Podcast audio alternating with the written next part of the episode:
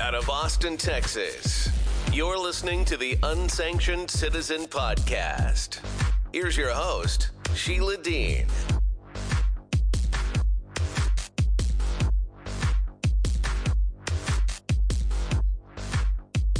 All right. We are here. It is Friday night on 4th of July weekend, and you were at the conclusion. Actually, we were at the end of our road. It has been 17 days of readings. If you can believe it, we are finally at the afterword. And this is the end, the conclusion of willful blindness how a network of narcos, tycoons, and CCP agents infiltrated the West. It has been quite the ride, let me tell you. Whoa. So we learned a lot. I mean, stuff I didn't even know, but it did pull a lot of the chords together about why things happen the way that they happen. So, I mean, yes, it's corrupt. Yes, there was gaslighting, but boy, did it really explain a lot. You know, the fact that people are saying things a certain way and doing exactly nothing about known crime in the apparent, like happening all around, no one saying anything, willful blindness. So that's happening all over the Pacific Northwest, and people are like, why? Why is this just being allowed? So now you know somebody's getting a payoff.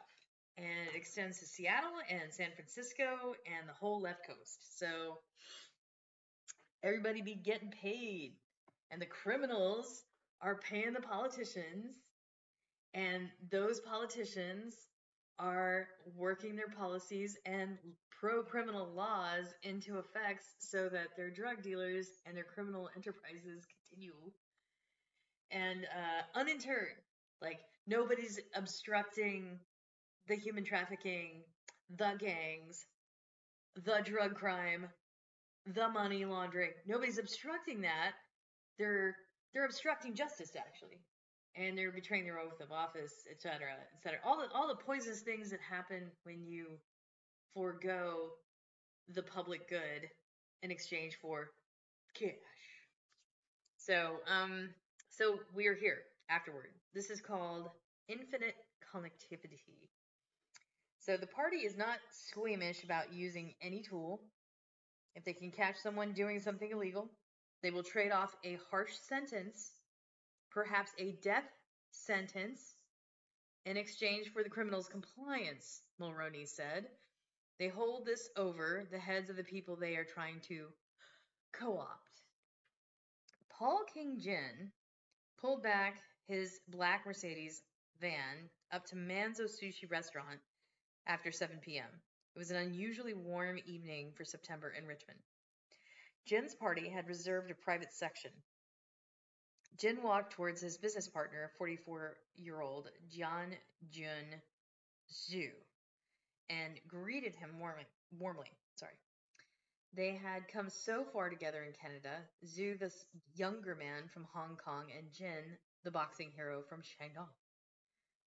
While Jin was older and supremely confident in public, some observers believe Zhu was more powerful. After all, on paper at least, Zhu and his wife ran Silver International, the underground bank laundering more than 1 billion annually with Chinese, Latin American, and Iranian drug cartels. And when Zhu and Jin met each other, the younger man would put his arm on Jin's shoulder in almost a fatherly way, a hint about who had the clout. Unlike Paul King Jin, with his boxing gym and his stable of illegal casinos in Richmond, John Junzu had slipped off the radar after the e-pirate raids. Zhu had returned to Hong Kong and he spent time in South Africa and Dubai.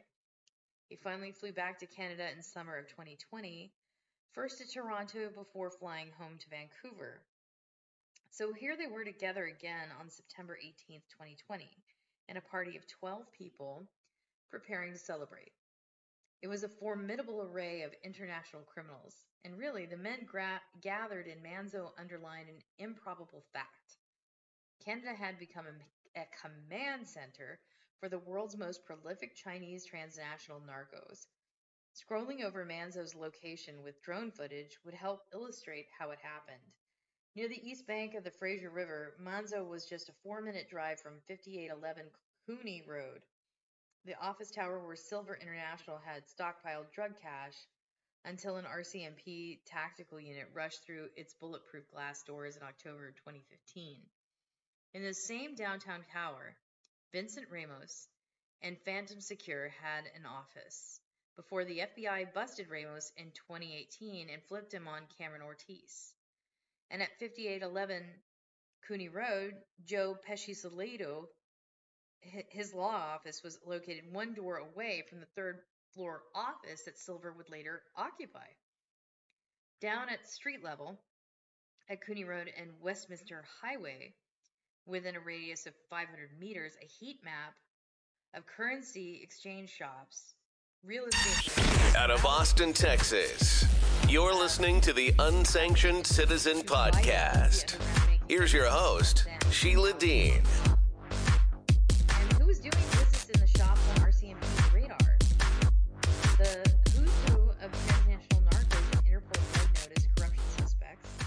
E-pirate surveillance records. Case in point, one summer morning in 2015, an undercover officer was set up to watch for silver customers arriving in the parkade at 5811 Cooney. He took note when land when a Rover pulled in and a man and woman in, entered the office tower. He ran the license plate and got a stunning hit. The vehicle was registered to one of Xi Jinping's most wanted, a politically connected Vancouver real estate developer of great interest to China's intelligence operatives in British Columbia. Vancouver International Airport was a seven minute drive from Manzo, just across the Fraser River. The Water Cubes Massage Club, the business run by Jin's bosses in Beijing and Qingdao and Guangzhou, was about a five minute drive from Manzo. I had found the Water Cube on a Chinese state online record. They called it a state accessory company. But RCMP records documented a constant stream of bags and suitcases full of cash traveling in and out along the reports of high level drug traffickers and underage masseuses and illegal casino payments inside the premises. Two minutes from Manzo was a strip mall with an array of gun shops, including West Coast Hunting, a business run by RCMP targets from northern China. This is where the RCMP tailed or trailed Jen and one of his bodyguards, an accused drug trafficker, as they lugged out a gun safe. This was during E Pirate, and in a spin-off investigation, RCMP followed another of Jen's associates, an accused weapons trafficker, later caught with buckets of fentanyl precursors to the business. And River Rock Casino, with its luxury hotel rooms where Big Circle Boys stockpiled casino chips, for the whales arriving from Hong Kong, Beijing, and Macau, and was only a three minute drive from Manzo. Manzo. An eight minute drive from east from Manzo into Richmond's farmland would take you past many sprawling mansions with their Roman columns and marble floors and vineyards and spas. Inside, Chinese officials could gamble and enjoy young women and dine on shark fin and bear paw soup just like they had done in the 1990s in Lai Changxing's Red Palace in Xiamen. A seven minute drive west from Manzo would wind through the streets of the cookie cutter, iron gate, three car garage mansions that concealed innumerable meth and fentanyl labs. These tiny labs, with their rotary pill presses, were all part of an interconnected machine invisibly ducted into Chinese chemical factories. In a five minute drive from these neighborhoods of mansion labs, the dingy warehouses and storage lockers in the blocks on both sides of the Fraser, buildings that received containers of fake Nikes shipped from factories in the Pearl River Delta, along with piles of chemical precursors. Canada's western port was the transshipment point for hundreds of millions of lethal little pills going out to Australia and Japan and coming into North America and the import export businesses housed in these riverfront streets had capacity to seamlessly recycle all the drug cash into China's industrial production. So if the Sinaloa cartel wanted their Vancouver cocaine sale proceeds converted to pesos, they knew where to go. A quick phone call and cash drop to a Richmond textile merchant would produce a shipload of Gucci suit knockoffs in Guangdong. The clothing would be shipped to Mexico and sold for the cartel. Pesos would be banked. And of course, the containers of clothing shipped to Manzanillo would also carry fentanyl and methamphetamine precursors for Sinaloa cartel labs. My sources in Ottawa said the Chinese underground bankers were charging the Mexican cartels little or nothing for laundering their drug cash. They didn't have they didn't have to because they were making incalculable sums from the trade-based money laundering opportunities coming out of dr- drug money laundering contracts. The implication was obvious. China's mercantilism could not be separated from global drug trafficking and money laundering. So, this is the dystopia that Canada's leaders are confronted with. What Garry Clement and Brian McAdam and Michael Juneau-Katsuya had tried to warn Ottawa of in the 1990s had come to pass narco communism.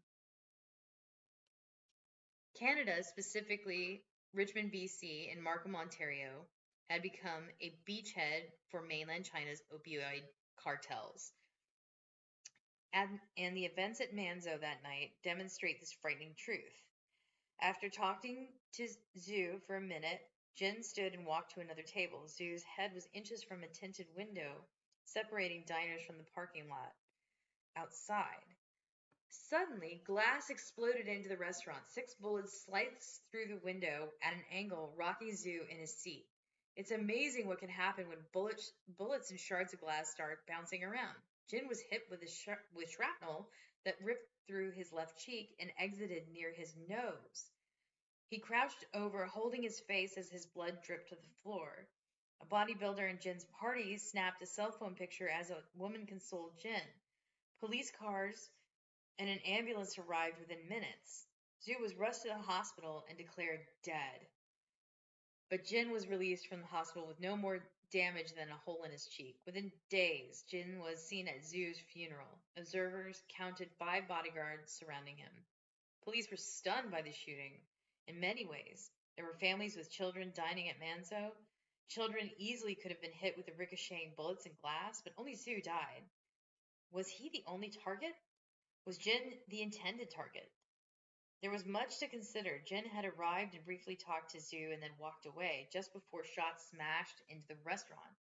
Who would dare target Zhu or Jin? There was no question for RCMP experts about who dominated organized crime in Canada. Of course, it was the Chinese transnational cartels. They had the most members in Canada, the underground banking and drug routes, infiltration of trade, and protected bases of operation inside China. But make no mistake, RCMP experts saw men like Jian Jun Zhu and Paul King Jin as nothing more than mid level criminal bankers.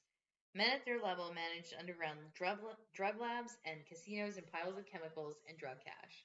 They invested in chemical precursor imports and money laundering infrastructure, casinos, cash houses, construction, and development companies with their bosses. They were the hands of investors their bosses were silent partners, but they all responded to guidance from Beijing. If they didn't, they were out of business. And from my sources, I knew that sensitive and classified reports forwarded to the highest levels of RCMP intelligence in Ottawa assessed that men like Paul King Jin were handled by Chinese intelligence operatives living in British Columbia. Think about that. When people ask why I have chosen to focus on Chinese transnational cartels in Canada, that's the answer. I'm following the money and the power and the greatest threat to Canadian society. It's not other crime groups, domestic and foreign, get a pass, but I recognize the unique threat posed by state sponsored crime. Back to Manzo. I asked my sources what kind of theories were circulating in the RCMP. Who was behind the shooting? Probably someone with the blessing of Beijing, one expert said. This was a common theory in federal policing circles. One thing that was uh, abundantly obvious is that this wasn't the standard tit for tat dial a doper shootout that periodically rocks Vancouver. This was violence among the fentanyl kingpins, the controllers of the world's chemical narcotics trade.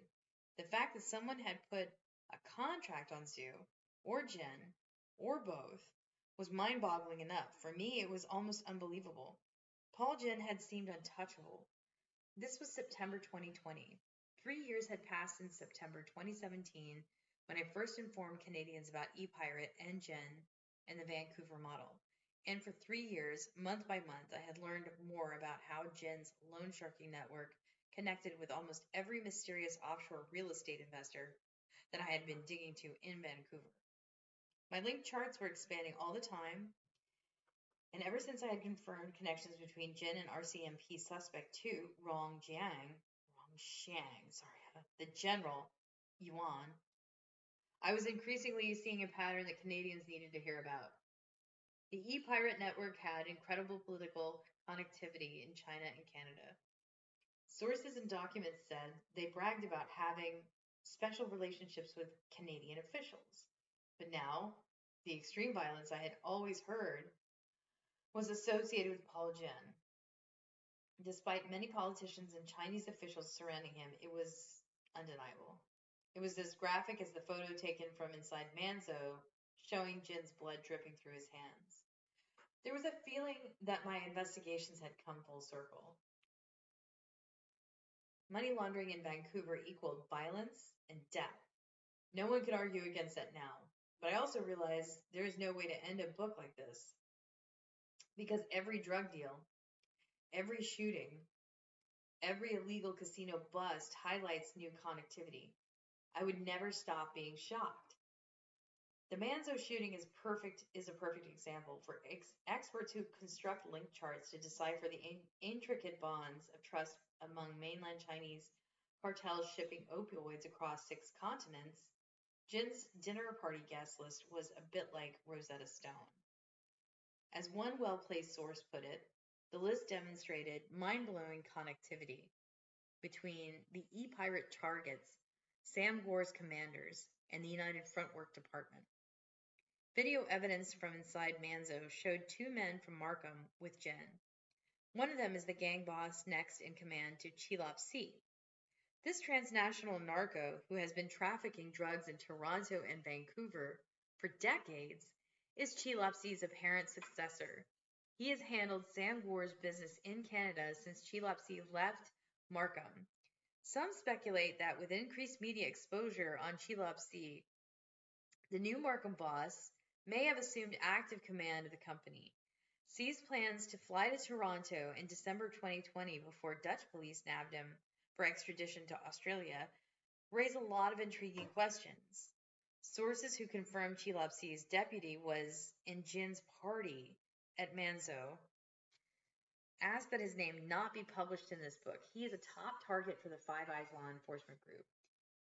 And along with Chi Lop he's viewed by the U.S. State Department as a top tier national security threat, the sources said. It'd be very easy to surmise that Paul Jen has connectivity to Sam Gor, a source told me. But we had never seen it. This is the first time we ever saw Jen together with Sam Gor. So, what is going on in Manzo that night is totally fitting with the Five Eyes targeting of Sam Gor. So, what was this meeting about? One RCMP theory is celebration of the completion of a major drug trafficking contract. Paul Jen's lawyer didn't respond to my request for comment on the events at Manzo and the totality of current and historic police allegations against him, and the appearance of a second gang boss from Markham and Manzo was another shocking confirmation of connectivity be- between Richmond and Markham for the RCMP.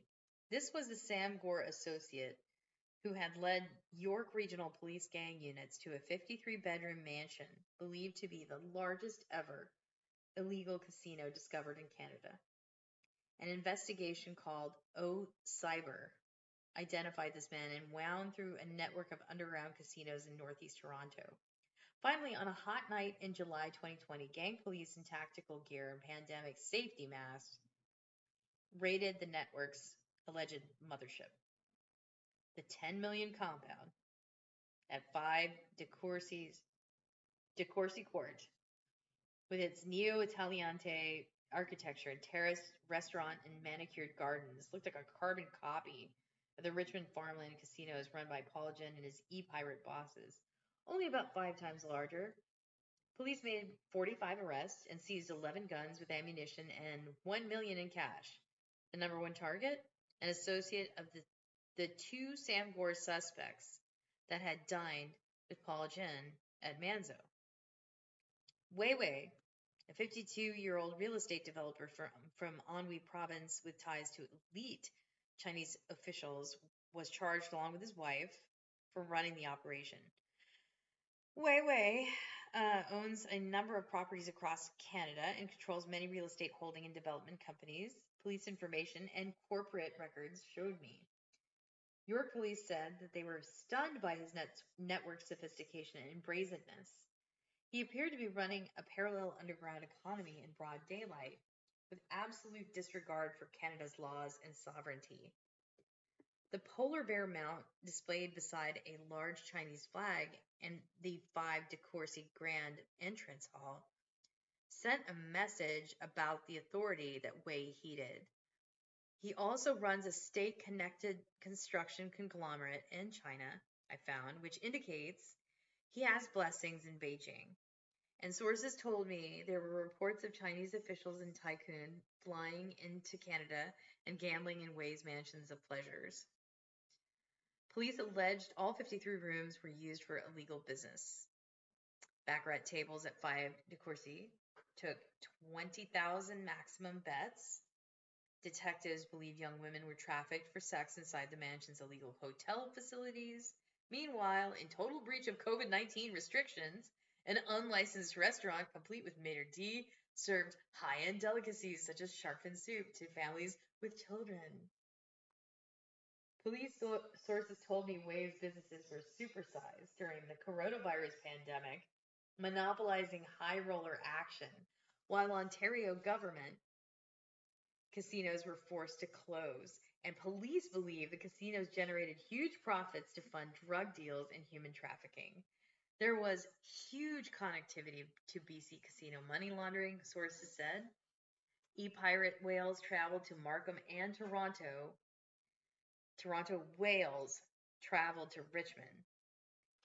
And Paul Jin's criminal conviction and charge sheet was an excellent map for the underground casino and loan sharking and human trafficking and sexual exploita- exploitation loops between BC and Ontario and China.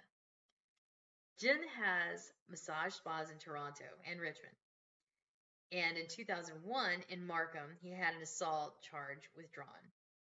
In 2008, in Richmond, he was convicted, convicted of sexual assault and sexual exploitation. Back in Toronto in 2009, he was convicted of aggravated assault. And in Toronto that year, he had an assault with weapon charge withdrawn. Clearly, after 2008, Richmond was the bigger market for Jen's activity.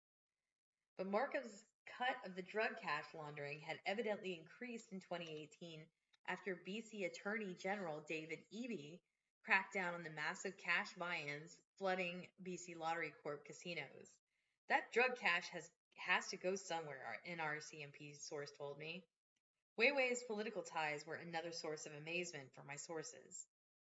He had met with Prime Minister Justin Trudeau at two intimate Chinese state sponsored events in Toronto. At one of these meetings, Wei Wei represented the China Cultural Industry Association along with an elite Chinese United Front Work Department official who donated 1 million to Trudeau's Family Foundation. And Wei Wei himself is a leader of Toronto United Front Group, started by the United Front Work Department in Anhui. And the United Front ties between Markham and Richmond were just as illuminating as the casino ties. Wei Wei was there in Vancouver in 2018 with Chinese consular officials to celebrate the United Front's promotion of another real estate developer from Anhui, Yong Tao Chen.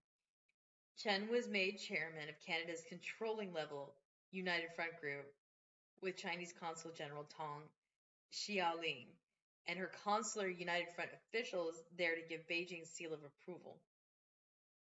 This was two years before Yang Taochen spearheaded the United Front's PPE collection operation in BC under Tong Xiaoling, and these Xiaoling, sorry, they're not Shaolin, Xiaoling, and it is these same consular United Front officials.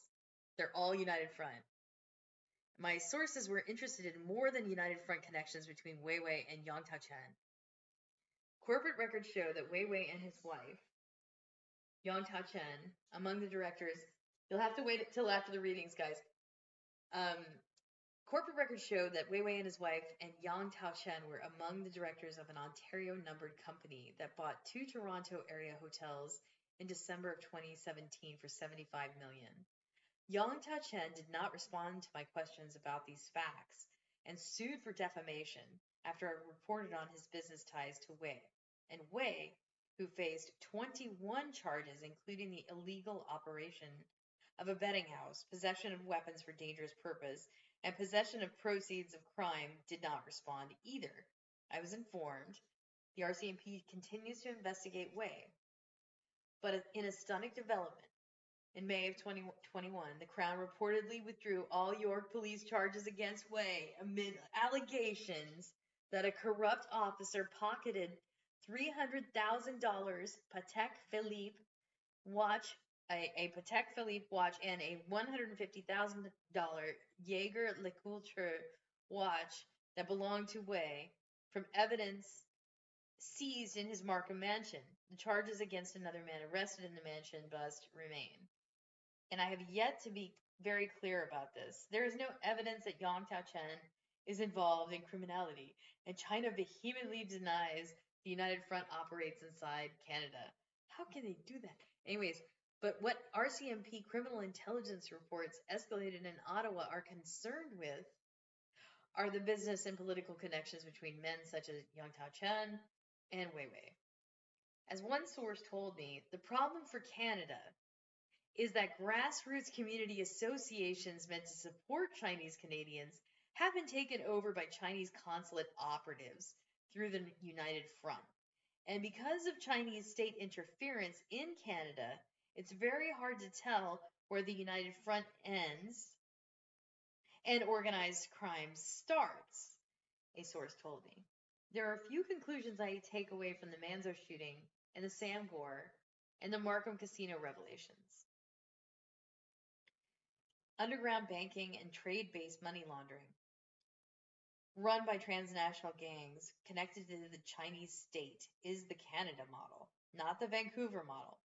And opioid cartels from across mainland China have merged into super cartels run out of Canada. These cartels have support from the Chinese Communist Party. They are key tools in Xi Jinping's magic weapon. What I'm suggesting is that this information warrants a national inquiry in Ottawa. The Cullen Commission was underway when this book was published, and in his first interim report, Justice Austin Cullen said he had already seen enough evidence to conclude that money laundering is tearing the fabric of BC's democratic society. This is an affirmation of the exact point that my sources have been hammering into me for years. The problem is worse than Canadians can imagine. What the Commission finds remains to be seen, but as I have written in this book, ultimately, elite elected officials in Ottawa need to answer for turning a blind eye to warnings in the 1990s.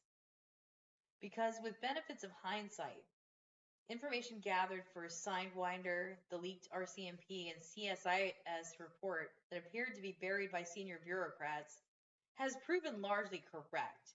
That it, that's not to say that the draft report didn't contain some flaws. It was far ahead of its time. There may have been some cases of overreach, but it was visionary, and it predicted the triads reach into large swaths of Canadian land. Here's an example.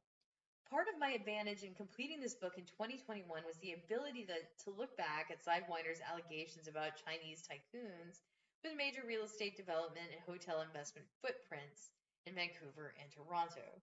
Because offshore investor court battles continue in, in the Byzantine and evolving Vancouver Expo real estate development, I found something interesting in 2019 court filings. One Asian investor outed another alleged hidden Hong Kong investor in one Expo land parcel. I found this alleged hidden investor was a River Rock VIP with a penchant for dating Hong Kong starlets.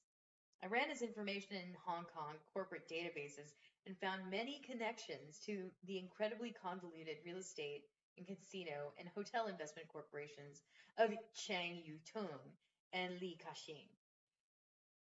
And I ran this Hong Kong investor's name past Garry Clement. Clement checked in his 1990s Hong Kong dossier. Blingo. Sorry, bingo. Uh, the Hong Kong investor had sent his corporate employee, who was also confirmed Sun Yee On Triad officer, according to Clement's files, to Vancouver in the 1990s, seeking real estate and port developed deals. Sidewinder said that tycoons with connections to heroin triads and the Chinese Communist Party and United Front were gaining a major foothold in Canadian real estate and hotels. And Ottawa's response essentially was to shoot the messengers and ignore their warnings. But there is growing recognition from some highly respected former officials that the crime model first exposed in Sidewinder must be confronted. This isn't just some fringe theory cooked up by spoofed secret dossiers. I asked David Mulroney, Canada's former ambassador to Beijing, is Sidewinder's core assertions hold up? Is the Chinese Communist Party actually intertwined with transnational gangs and using criminals in the United Front to fulfill the party's objectives? There is no denying the connection, Mulroney told me. The course of modern Chinese politics, from the earliest days of the Communist Party in Shanghai has been interrelated with the rise and fall of various crime bosses and triads. Mulroney told me that when he was a government official, he could not speak out on his knowledge of the party's ties to gangs, but he believes it is now his duty to inform Canadians of what he learned inside China. The party is not squeamish about using any tool. If they can catch someone doing something illegal, they will trade off a vicious sentence perhaps a death sentence in exchange for criminals' compliance, Mulroney said. They, they hold this over the heads of the people they are trying to co opt. There is a very tight, incestuous relationship between the organized crime in China and within diaspora communities and the United Front.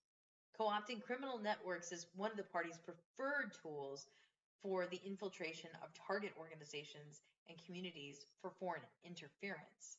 So, what does this mean? At worst, what does China's infiltration of Canada using criminal networks mean? Is there concrete harm? Yes, the harm is tangible and increasing. And at worst, according to multiple well placed sources, it means Beijing is allowing fentanyl to be shipped into Canada. This is another uncomfortable truth. The Chinese Communist Party has used the threat of fentanyl deaths as leverage on Canada's leaders. Multiple sources with direct knowledge told me that around 2018, Beijing wanted to insert a national security agent into its Vancouver consulate to run Xi Jinping's covert fox hunt operations. And these hunts for economic fugitives like Lai Changxing are often thinly veiled intelligence operations. Before the current frost between us and the CCP, China wanted Canada to accept another police liaison officer, but have that position located in Vancouver, a source confirmed. Sorry. Canada declined. So CCP were not happy. We knew that their intent is to target expats and other economic refugees.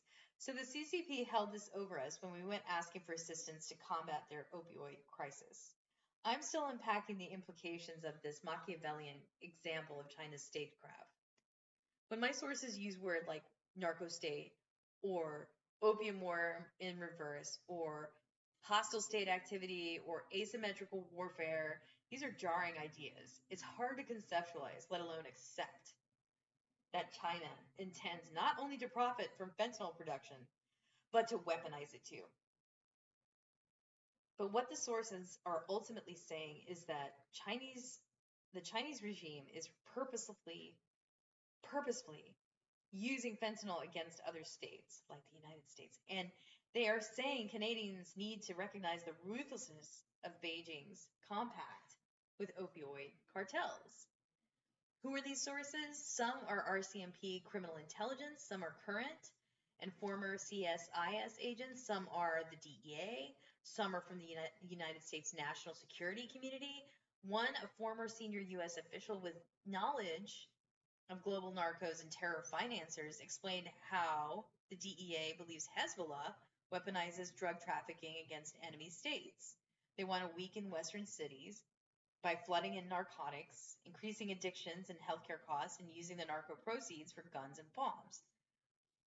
It's profitable for the Iranian regime and deadly for the West. And China's objective with fentanyl seems to be the same. This U.S. source told me. Sources in the RCMP and CSIS agree. Canadian Senator Vernon White of the Parliamentary National Security and Intelligence Committee has a similar perspective. He told me if China wanted to shut down fentanyl production in state controlled factories, it could easily do it. This is a security threat, White said. If terrorists were killing five, 6,000 people per year, we would do something about it. But the threat is increasing, and Canada appears to be virtually defenseless. The RCMP and CSIS sources I cited in this book say transnational cartels are increasingly setting up in Canada because the country has become a weak link in international law enforcement. That's the point that Garry Clement made when I interviewed him about the explosion of growth in Iranian underground hawalas in Toronto. Canada is showing itself to be a weak link, he said, because what we are seeing in Toronto is identical to the underground banking we are seeing on the West Coast with money laundering and how it relates to the regime in China. And in Toronto, it relates to the regime in Iran. And Calvin Chrustie advanced the same argument in his Cullen Commission testimony in March of 2021. He described how the world's most powerful nar- narcos, Chinese triads, Mexican and Colombian cartels, and Middle Eastern narco terror operatives have cooperated to take over China's criminal economy. Vancouver has become a high-tech hub for state-sponsored crime facilitated by a proliferation of encryption technology companies servicing gangsters and spies, Chrustie told Commissioner Cullen. Yet Canada is stuck in a 1960s legal framework. The RCMP can't fight transnational crime with Australia, the UK, and the US because Canadian peace Canadian police have difficulties in sharing sensitive intelligence with allies using international informants and police agents, and getting phone wiretaps approved. Chrustie gave a few stunning examples. After 2010, Colombian police informed him they were extremely concerned that Latin American narcos were moving incredible amounts of drug money through a Chinese triad and leader in Vancouver. This was years before the e-pirate investigation. RCMP mounted a big probe but the triad money launderers simply shut down operations, Chrustie said.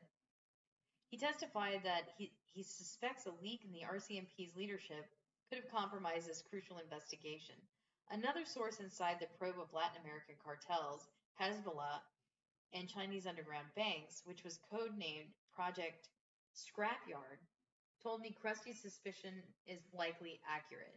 It's believed someone in the RCMP's brain trust was destroying probes of narcos from 2012, the source said. In his testimony, Chrustie explained how the major Mexican cartels have set up in Vancouver since 2010, while police watch, almost powerless because of Canada's welcoming laws.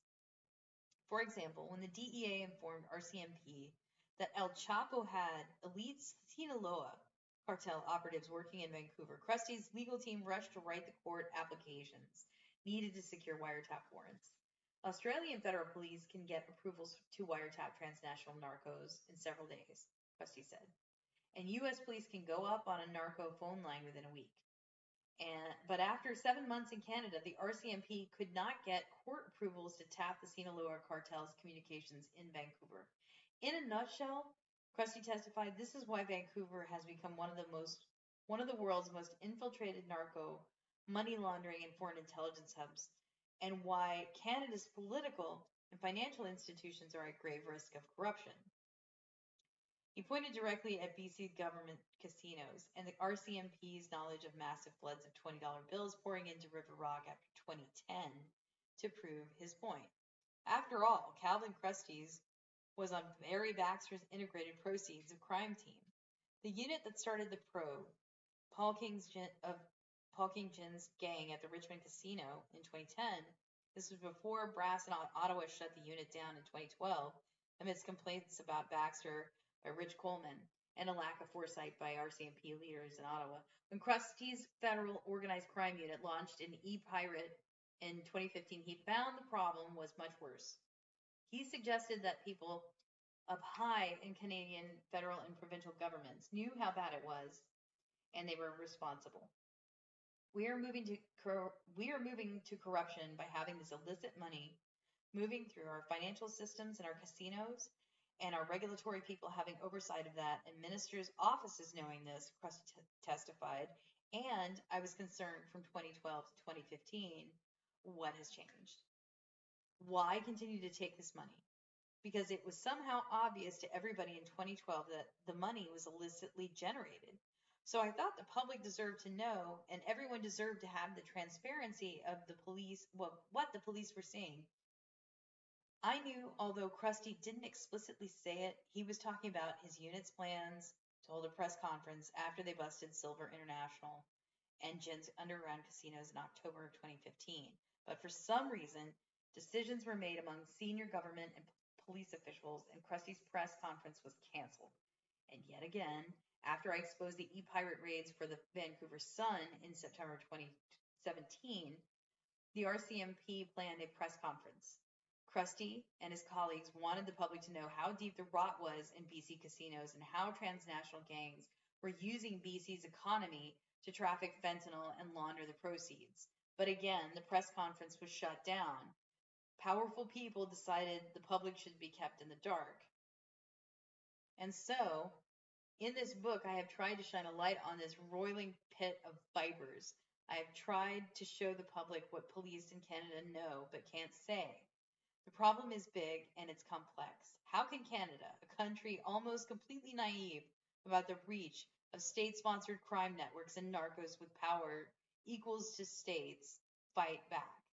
Ottawa will need to change national security and foreign interference and criminal prosecution laws. And the RCMP will have to start targeting Beijing's United Front host, hostility holistically. Excuse me because there's a hash in there.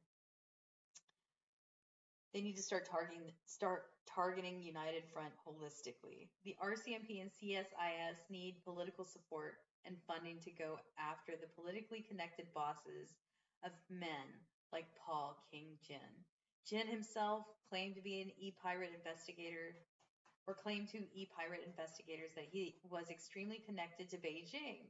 There is no reason to doubt him. He has mines, and factories in China. Jin's boxing gym in Richmond is connected. Oh my God.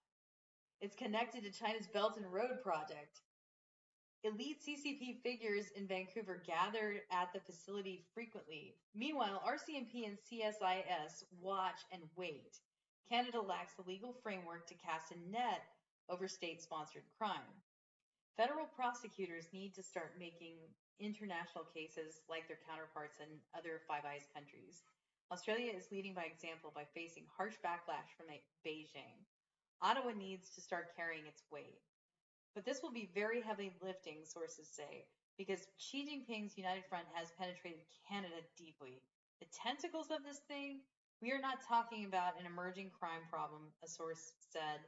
This is 30 years of a crime trend that has entrenched itself into our upper levels of Canadian society. It is frightening, the connectivity to our business elites and quarters of power in Ottawa. It will take a long time to turn the tide. Okay, and after this, it's just some acknowledgments. So I'm going to open the phone lines for people who would like to comment on what we just read. So it's a summary of the findings of the entire book and the afterword, written by Sam Cooper, investigative reporter for globalnews.ca. And boy, did we learn so much. Um, so I'm prepared to take callers. But anybody like to call in and provide any comments before I start rattling off about uh, narco cartels in Mexico using Vancouver as their bank? Anyone?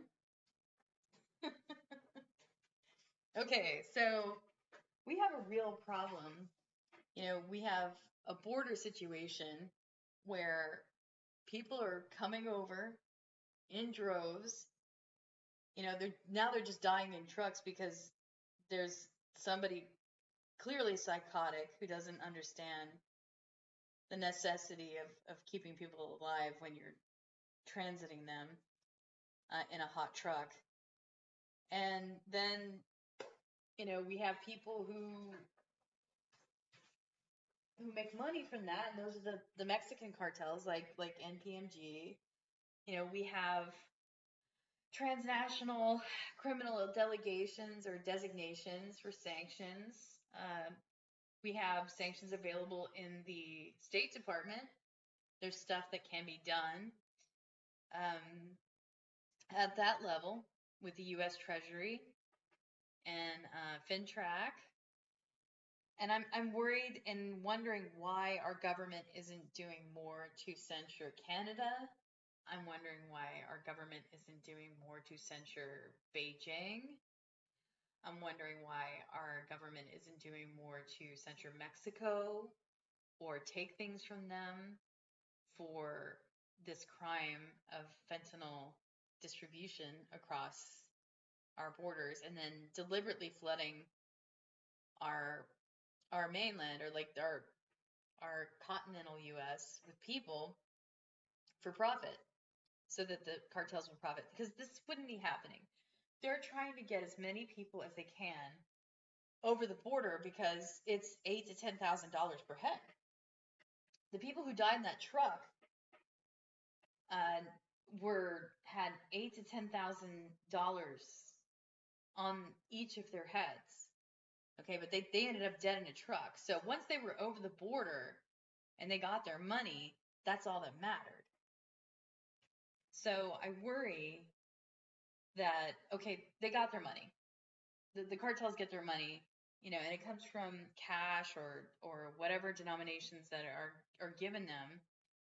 But it in this final afterward, it says that the Mexican cartels are not really not really charged because there's a state national security agenda driven by China to literally destroy or erode the western the western culture. It's it's to commit a warlike act against the United States and Canada.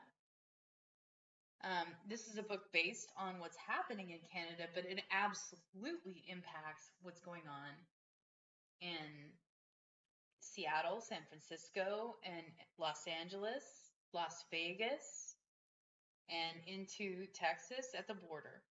So I'm encouraging anyone who wants to call in and comment about this at all. This is a completely damning uh, forensic account and it went on and on and on and on and on. There may even be a few more acknowledgments and, and essays that could be read with this with this book. Um, but we are in Fourth of July weekend.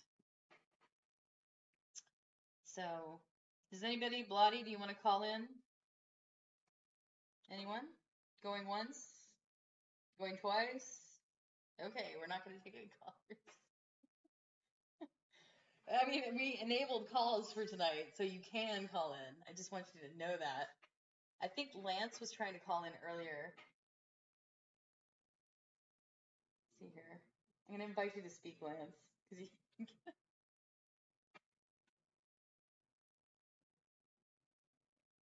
see. Okay. Is there any technical difficulty with anybody calling in? It just sometimes there's some issues with the with the calling. Is that what's going on? Yeah, I was doing your I was performing a reading. Oh, so I mean, there's could someone put it in the comments section if there's technical issues with you calling in? It says 100%, 100%. Okay. All right. Well, I guess we're just gonna have to call it. Oh, there he is, free Assange! Yay! Free Assange indeed.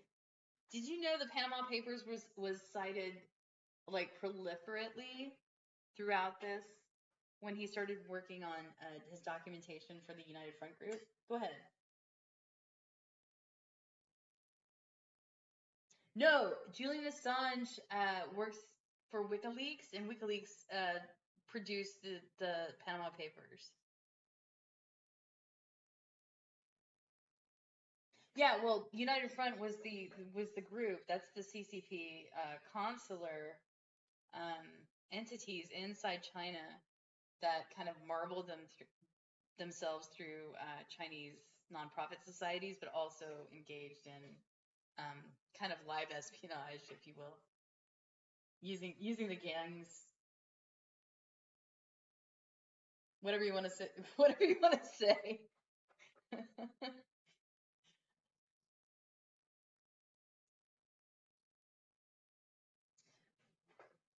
I mean, can you think of anything specific? Like, like, give me, like, give me a for instance.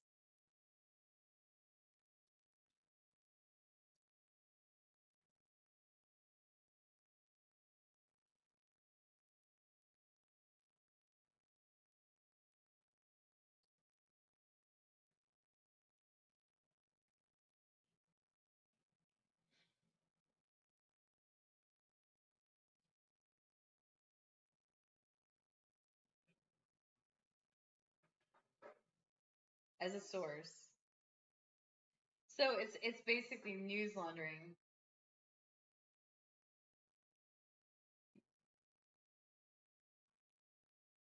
Okay, so so do you think it's China based or is it is it some other state?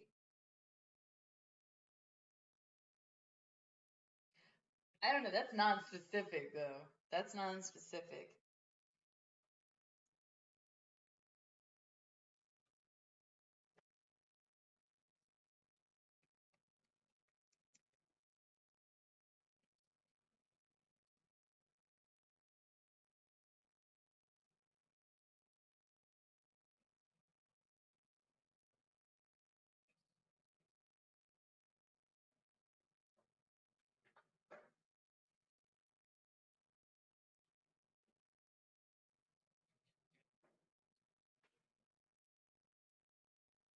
Well, that's usually called sovereignty, you know, like national sovereignty, where you you observe like the laws of the land and and borders and and those those are the conventions. Go ahead.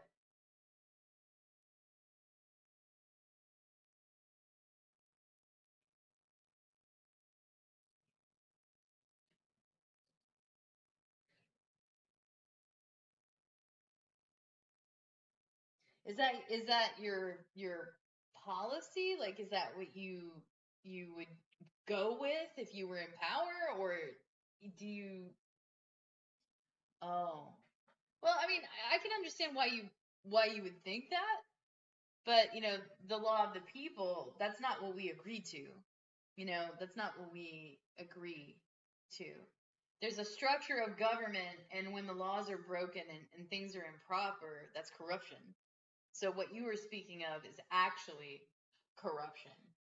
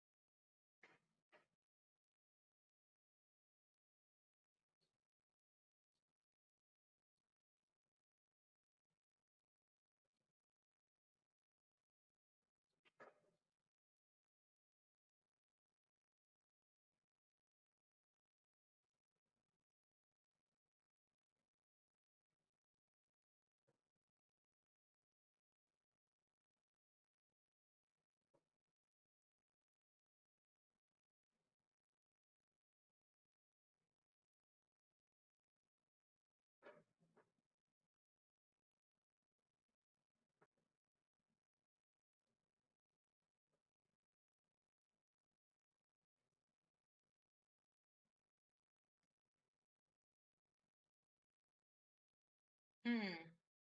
Well, I mean, the law of the people does exist.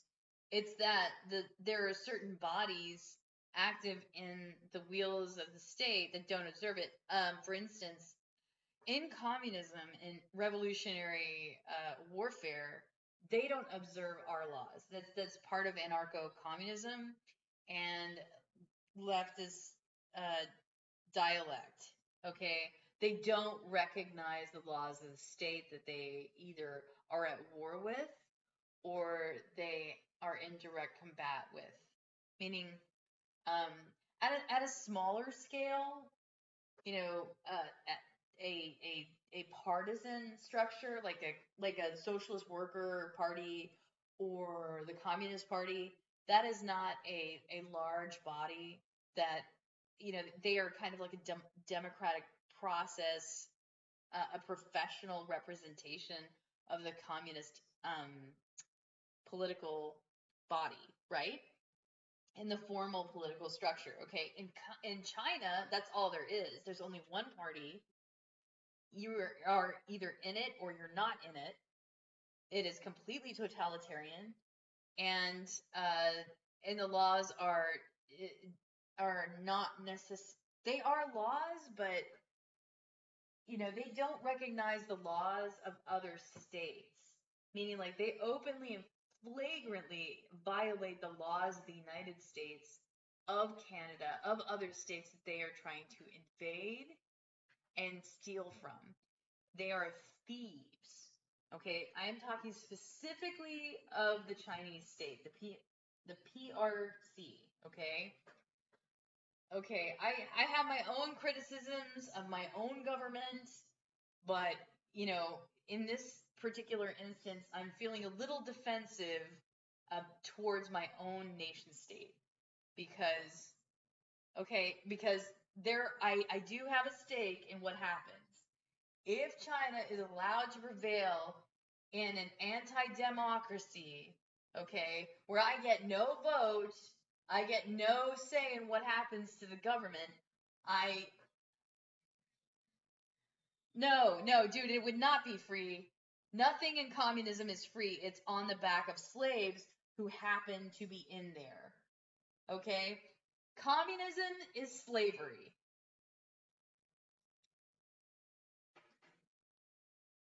Are you a communist? Okay. Well, looks like he's his mic is gone. Okay, if I must know your your mic was off, are you a communist? You're an anarchist. Okay. Well, the, in anarchy, you know, between you and me and everybody else who is in the room, um, they don't observe the laws, so they don't really care necessarily to perform ob- obeisance or compliance towards those laws. Okay. Well, I mean, if if statehood is a religion, I'm not. It's not my religion. I don't I don't worship the state.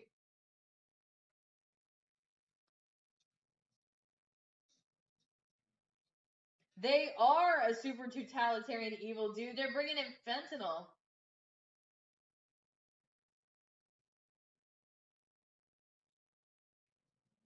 Are you an American national?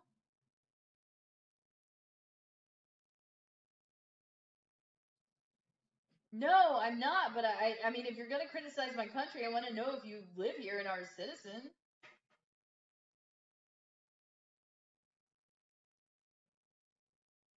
Okay, are you an American citizen, dude? It's not hard. Just yes or no.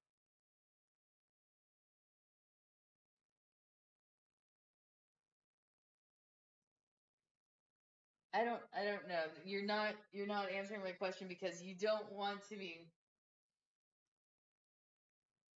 Well, I mean it was an answer. It wasn't a, it was a circuitous answer that that gave no no statehood.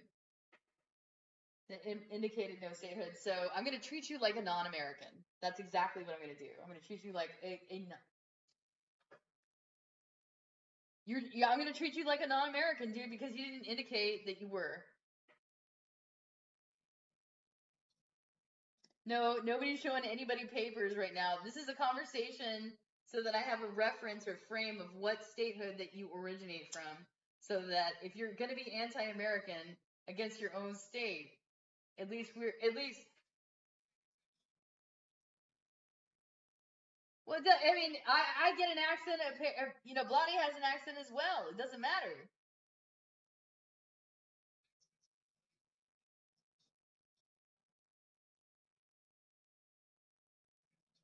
I don't even know where your accent is from, dude.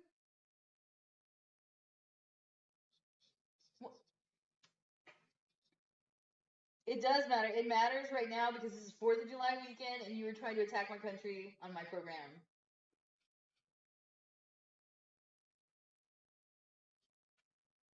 Okay, I've got it right here on my desk.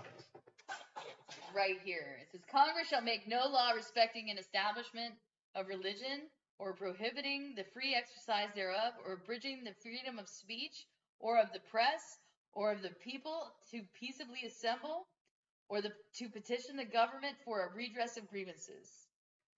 That is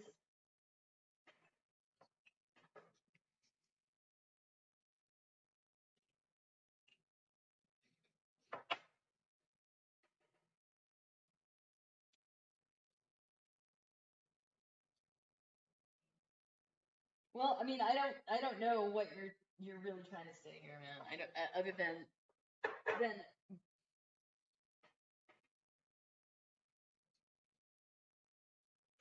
You okay? You're American. See, that was not hard, man. You could we could have done this ten minutes ago.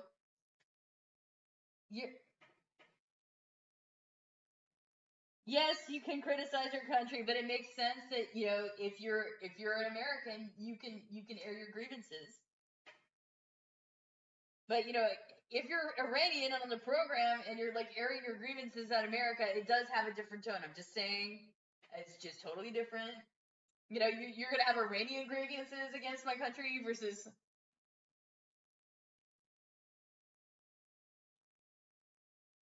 No, they don't, dude. They don't run the world. That that is a misnomer. It's not a fact. It is not a fact.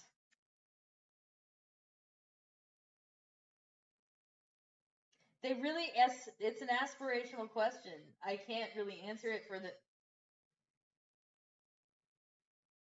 you know what? I'm not gonna take this this uh, assault. I'm not gonna take this assault anywhere. Does anybody else want to come up here and talk to me like like you know like normal, respectful? Like, as I think that guy has different personalities, and he comes up on here and he decides that you know I'm someone I'm not. I guess. Um, Les, did you? I'm gonna try to make you a speaker. Invite to speak.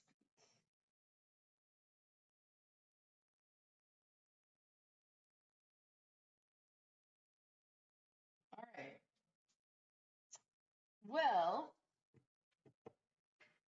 I'm not gonna go on and on and on about this, but I did want to indicate that there are important people that are cited in this book and among them is is Justin Trudeau. And Justin Trudeau is carrying the water indirectly or directly of the CCP because their policy through the COVID pandemic was to silence people who did not toe the line of CCP rhetoric coming out of Beijing.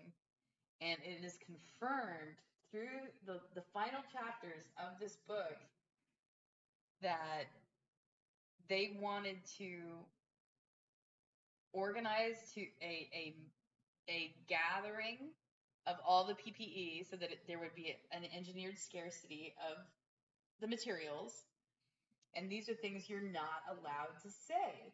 You weren't, it was considered a conspiracy theory to say that, you know, China was doing anything wrong, that the counter China narrative, you know, and then they came up that, you know, the, if you say anything about, you know, the Chinese virus or the, the fact that the, the, the disease came from China, and there were very important, you know, ley lines about flying military athletes in a cleared out city back to Canada. It was COVID was rolling around in Canada before the United States ever got one case. And I was in the city or in the in the region. I was like Seattle had its first case nationwide of recognized coronavirus. Okay, and that's like six hours south of Vancouver. Okay, Kirkland had the first outbreak, and I lived in that city. And one of these little enclave um, businesses, it, it could have been a shell corporation or something, but it was a very bizarre situation. And I mentioned it once on, on the unsan- on the sanctioned citizen when I was living, still living in, in Washington State. So I went into this hotel just to get some Chinese food. I was trying it out. They're like, it's healthy. Come get it. I'm like, okay, I'm down. I'm to go get some Chinese food. That's a pretty normal thing to do. And so I did it. And so I went in there and it was not a normal situation. The lights were kind of dimmed all the way. The businesses were shuttered at like noon. Like there were like three like businesses. Um, it was a hotel that seemed to be hosting um, like ancient family artifacts from Wuhan. There was a giant 8,000 year old family ancestral gong from Wuhan province. And I will never forget the day that I saw that thing because I was like, this is very, very significant. Somebody in the CCP or somebody who has family or relatives from the party is running this place. So it occurred to me at that moment that the Chinese Communist Party or their emissaries or high persons, persons of high dignitaries, that sort of thing, had businesses um, in Western Washington. And that was why, similarly, things that were said about the Chinese state or anything like that, like that, that would go on, people would try to shut you up. They would not acknowledge the things that you were saying. Sometimes you would be called racist. Just, you know, it was kind of an untouchable situation in many constraints. So, what else can I say? Um, I hope that guy does not come back on my program. I'm going to try to talk to Charlie Weiser about getting that guy banned because he's awful. I think he shows up to my Saturday program as well. So, um, anyways, this kept happening. All right, Th- these are the kinds of things that kept happening. I would go to, I started getting involved in the Hong Kong events after I noticed heavily that um, they were getting involved with healthcare enterprises. So I said, you know what, screw this. I'm just going to start getting involved. So I started actively supporting Hong Kong protests in, in Western Washington just to stick it to them. I had no other means. Like, it's not like I'm going to get an invite to, to, you know, from my own government, the local government, to, to, to speak out about the problems that are happening. They didn't care. They were part of it. So I, that's when I started getting involved in, um, anti-authoritarian CCP activity. That's what I started doing because I had no other means to, to kind of stick it to them. But what I learned from that was that they had operatives that would show up to the protests to heckle the Chinese, um, the former Chinese citizens, like people from Taiwan, people from Tibet, people from um, other places in China that had come, and they were in support of the Taiwanese state and Taiwanese statehood. I learned about Taiwanese statehood.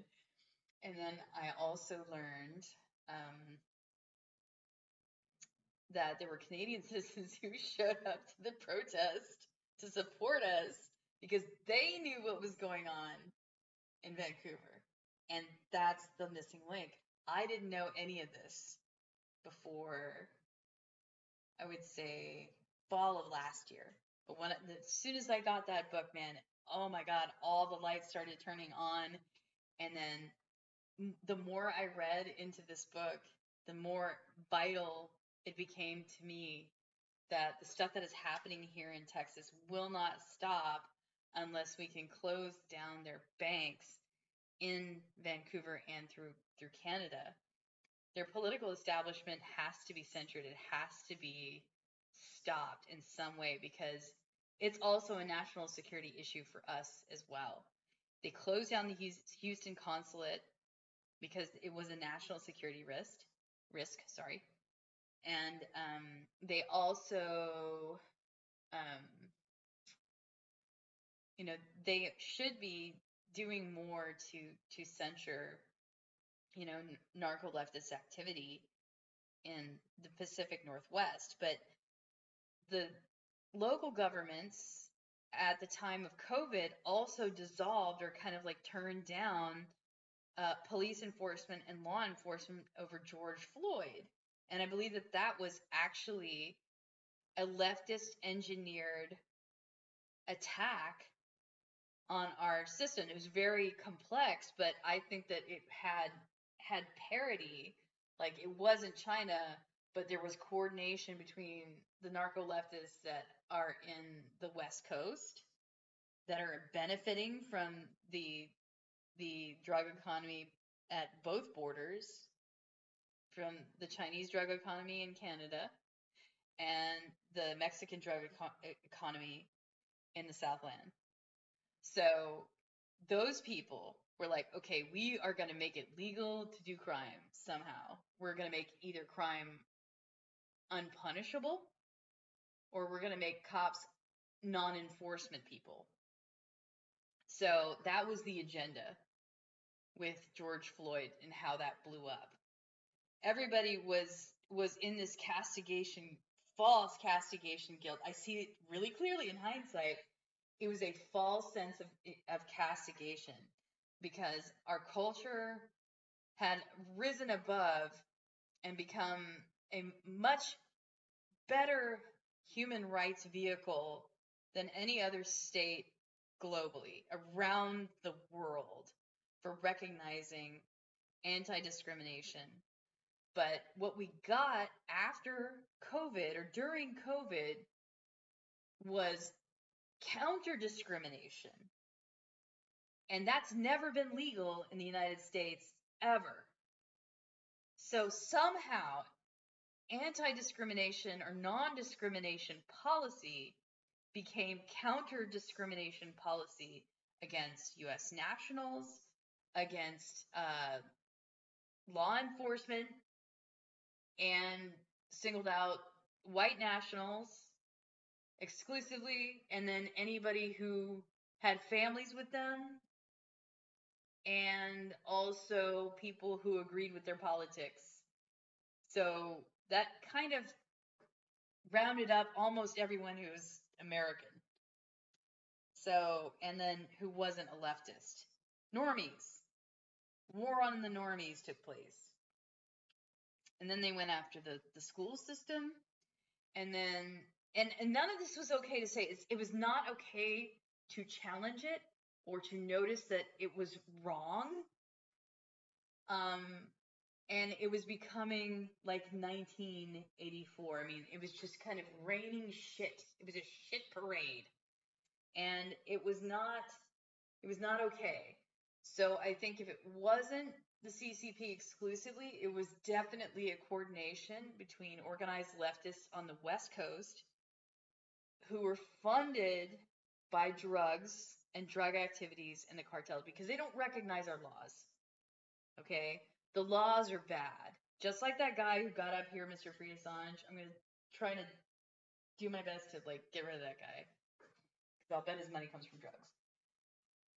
And they don't want their income cap. They don't want the government involved because the government has criminalized their business. Okay? and you know they would legalize drugs, but that would not that would not necessarily you know serve their their political ends. Their political ends are to take down the American system architecture. And you don't owe them anything. You don't owe them compliance. You don't owe them conversation necessarily. You don't owe them anything. Okay, they're they're hostile. They are trying to take out your country.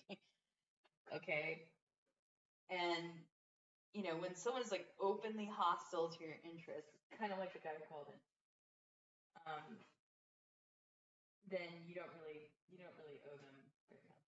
So. So, um, if anybody wants to comment or kind of Sheila knows specific NGOs. And that was 22 minutes ago. So, which NGOs are you talking about? He was talking about UNICEF and Bellingcat. It's not something I'm familiar with. Does anybody have anything to add to that? No. Looks like it's all silent on the front. So, all right, I'm going to leave it there. But the whole point of the unsanctioned citizen is to be able to say, okay, he's, oh, Citizen, four seconds ago, he says, you've been studying the border. Yes. And studying the border is important. Uh, I have not just been studying the border. I have people who live there, I have family there, and they're always telling me stuff. So there is some some uh, live reports of of reality there. and um, you know, things have changed over the years. When drug cartels get rich, things change. Um, I haven't really followed up Phil. Phil Drake. There's a guy who he really deserves his own time on the program. he got kicked off of his of his farm, his wife's farm, intergenerational farm. Uh, you know, for all intents and purposes, a, a Latin American owned business, you know, Hispanic business, doing farming in South Texas for generations, got kicked off by a bunch of freaking narcos in Edinburg. And uh, so they're still there. The farm is still there, but they are in, in South Carolina campaigning to try to make this a national issue so that people understand that this is happening in America. So if I had one thing to do on my to-do list, it would be to talk to Sam Cooper at some point and tell him about this program called Hemisphere. Hemisphere is a DEA program that captured all all activity of all cell phones in some way and it, and it exceeded it was just this obscure program that exceeded the the capacity of even prism and the you know wild panopticon that that Ed, edward snowden had but the dea had a a a thin thread kind of like a thin thread program called Hemisphere. And they have evidence, you know, of, of crimes and recordings of, of cellular calls all over the world. Now, the Phantom Secure is kind of an interesting issue because they were using encrypted devices and, and encrypted um, maybe throwaway cells to perform to perform their businesses. So I'd have to look deeper into the whole e-pirate situation. But I'm sure at the beginning in the 1990s when, you know, cell phone use was scant because he reached really far back in in the time capsule to like to the 1990s. And Hemisphere has been around since people have had cell phones. So there was a time in cell phone development when you know the only people who had it were super rich people. Like the people in the, the convertibles with the like huge brick phones with the you know high extension cords and they had to charge their their car phones. That was the only place yeah, exactly. So that was the only place that they could actually have them was in their cars. So so it, the technology evolved over time, but before it was like widespread and and a, and a mobile phone was in the hands of every single person in the 2000s. There was a sandwich in there where you know I think low level drug dealers were using beepers, um, but I think organizers are, or the principals of these drugs, drug people, were probably using cell phones.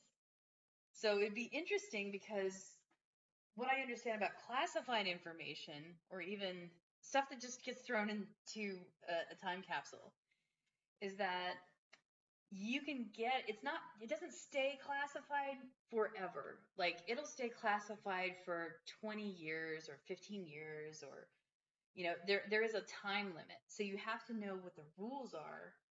Um, and i learned this from jason leopold who is a basically what self-described foia terrorist. That's the freedom of information act. Uh, he's also a, a really great investigative journalist.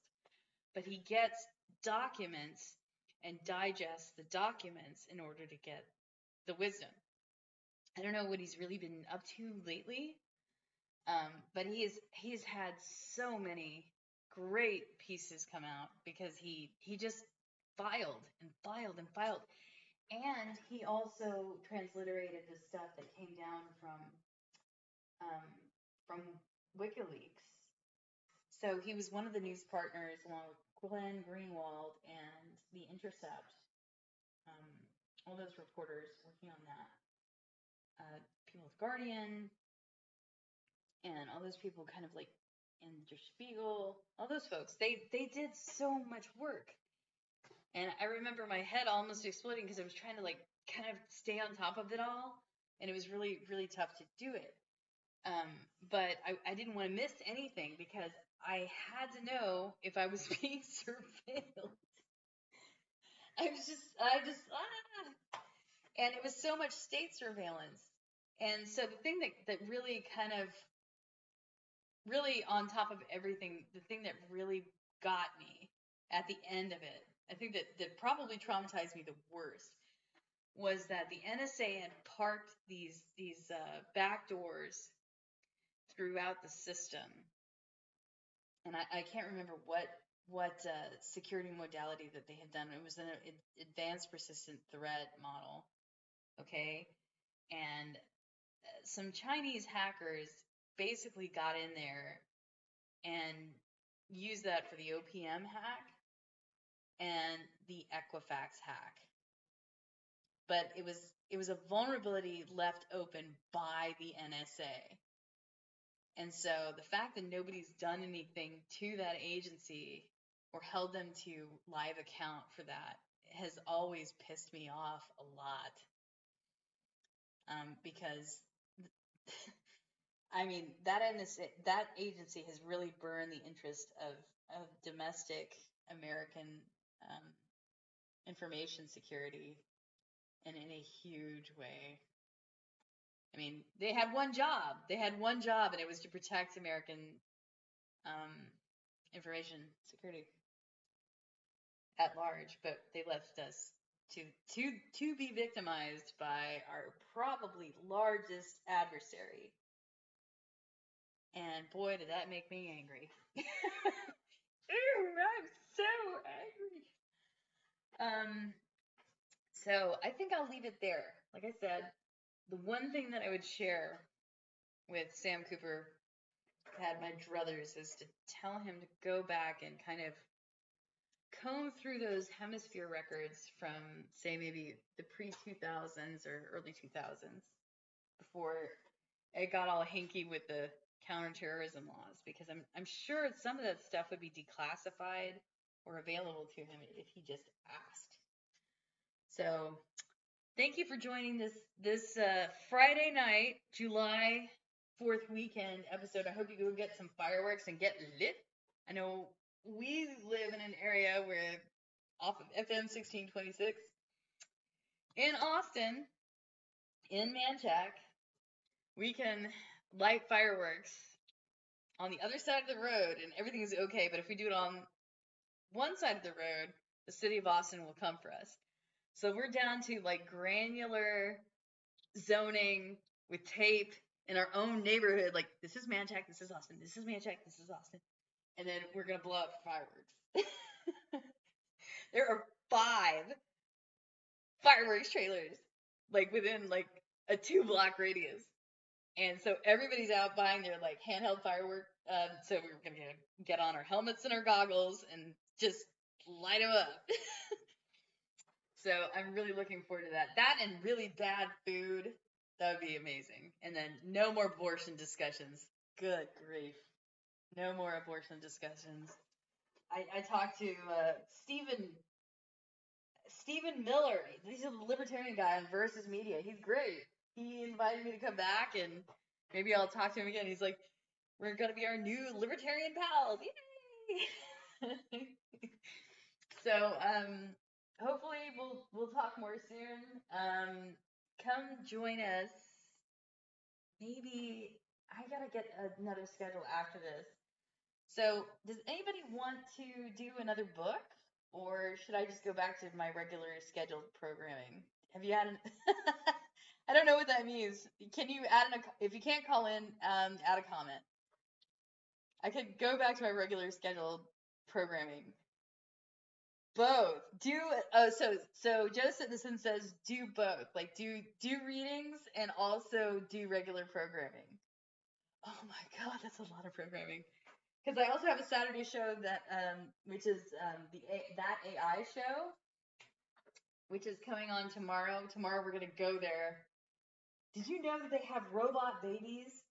So this is total AI and and reproductive conception. Okay, so they have they have AI generated uh, in vitro solutions, so they can find the live sperm with the proper ovum, and and AI does it. It joins the correct like live sperm. Like so, if you have like three swimmers that actually work, it'll find those swimmers and then isolate them and then put them in the tube with the live ovum that's right. Sorry, flyover man. so I mean, this is the science, but an, AI generated robot is doing this in in the lab, okay? And then towards the end, or at the beginning, you know, we now have sex robots. And at the tail end of it, if you can't get a baby whatsoever, there are now robot babies. They can make you a robot infant. So, uh, we're gonna go there. Everybody wants to go there. Let's go there. Because we can evade the abortion debate entirely. We're like, no, just let a robot do it. All right, we'll see you guys on Saturday, sometime afternoon.